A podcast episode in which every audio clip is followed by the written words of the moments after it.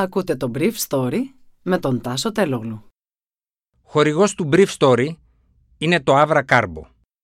Avra Carbo, το ανθρακούχο φυσικό μεταλλικό νερό για να απογειώσεις κάθε στιγμή. Καλημέρα σας. Σήμερα είναι Δευτέρα 4 Οκτωβρίου 2021 και θα ήθελα να μοιραστώ μαζί σας αυτά τα θέματα που μου έκαναν εντύπωση.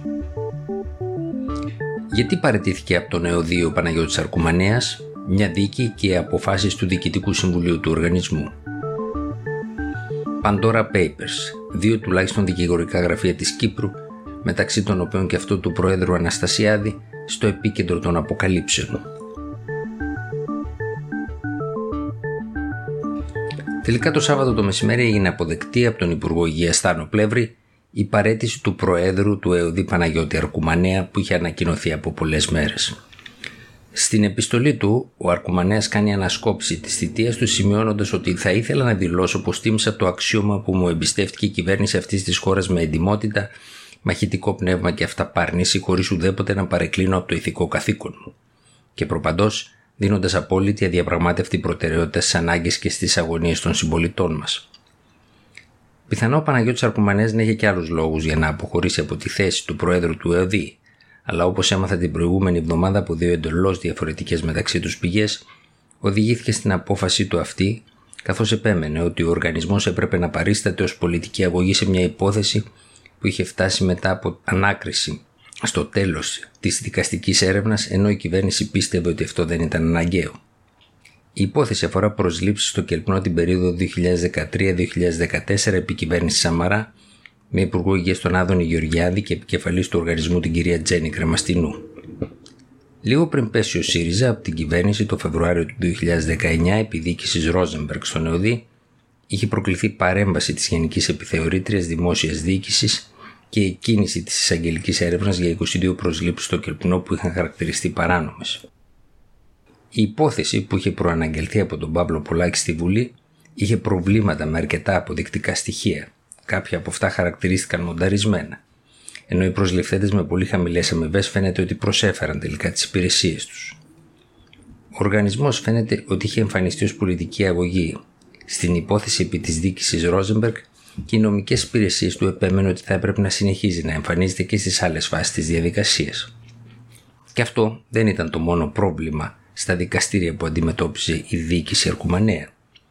Η Εθνική Αρχή Διαφάνειας έχει στείλει στη Βουλή πόρισμα σύμφωνα με το οποίο ζημιώθηκε από ανάθεση σε εταιρεία security 8 εκατομμύρια ευρώ επί υπουργείας του Παύλου Πολάκη και διοίκησης Ρόζεμπεργκ. Η έκθεση, σύμφωνα με πληροφορίες μου, βρίσκεται ήδη στη Βουλή και στην εισαγγελία και για αυτήν θα έπρεπε να πάρει θέση ο ΕΟΔΗ.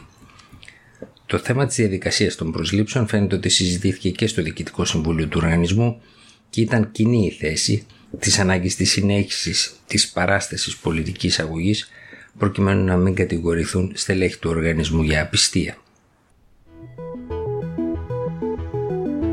Μεταξύ των παρόχων υπηρεσιών για τη δημιουργία offshore επιχειρήσεων και το άνοιγμα λογαριασμών, το Διεθνές Consortium Δημοσιογράφων ICIJ που αποκαλύπτει με τα Pandora Papers τη μεγαλύτερη διαρροή στην ιστορία των ψηφιακών διαρροών καταγράφει δύο δικηγορικά γραφεία στην Κύπρο. Το ένα είναι αυτό του Προέδρου της Δημοκρατίας Νίκου Αναστασιάδη και το δεύτερο είναι το δικηγορικό γραφείο του Δημητρίου Δημητριάδη, από το οποίο φέρεται να έχουν διαρρεύσει 470.000 έγγραφα. Σύμφωνα με τον Guardian, το γραφείο Αναστασιάδη αντιμετώπισε με μη νόμιμο τρόπο το αίτημα αμφιλεγόμενου Ρώσου Μογιστάνα, κάτι που το ίδιο το γραφείο πάντως αρνήθηκε ότι έκανε ενώ ο πρόεδρος της Κυπριακής Δημοκρατίας κατά τον ίδιο εκπρόσωπο του δικηγορικού γραφείου είχε αποχωρήσει από αυτό από τότε που ανέλαβε επικεφαλής του Δημοκρατικού Συναγερμού. Τα ντοκουμέντα των Pandora Papers αποτελούν 14 ξεχωριστές διαρροές από 14 διαφορετικές πηγές. Σε αυτά αποδεικνύεται ότι οι ελίτ 130 χωρών του κόσμου έχουν τη δυνατότητα να κρύβουν τα εισοδήματά τους ενώ ο μέσος φορολογούμενος συνεχίζει τη ρουτίνα του να φορολογείται κανονικά.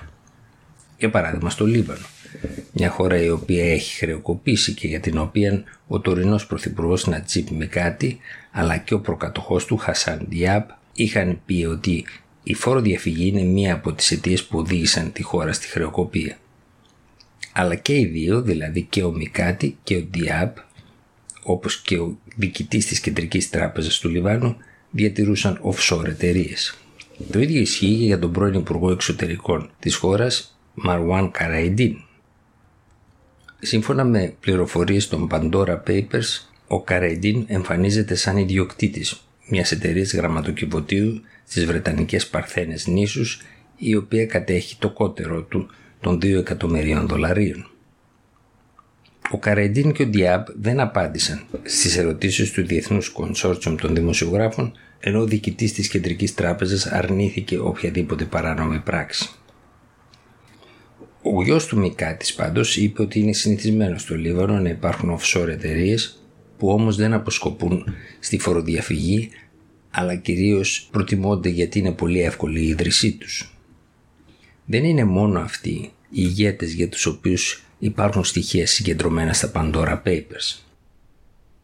Ανάμεσά τους είναι ο ισχυρός άντρας της Τσεχίας Μπάμπης, ο πρόεδρος της Ουκρανίας Ζελέντσκι, καθώς επίσης και η οικογένεια Αλίεφ που διατηρεί τον έλεγχο του Αζερβαϊτζάν και που σύμφωνα με τα Pandora Papers κατέχει ιδιοκτησία 700 εκατομμυρίων ευρώ στο Λονδίνο.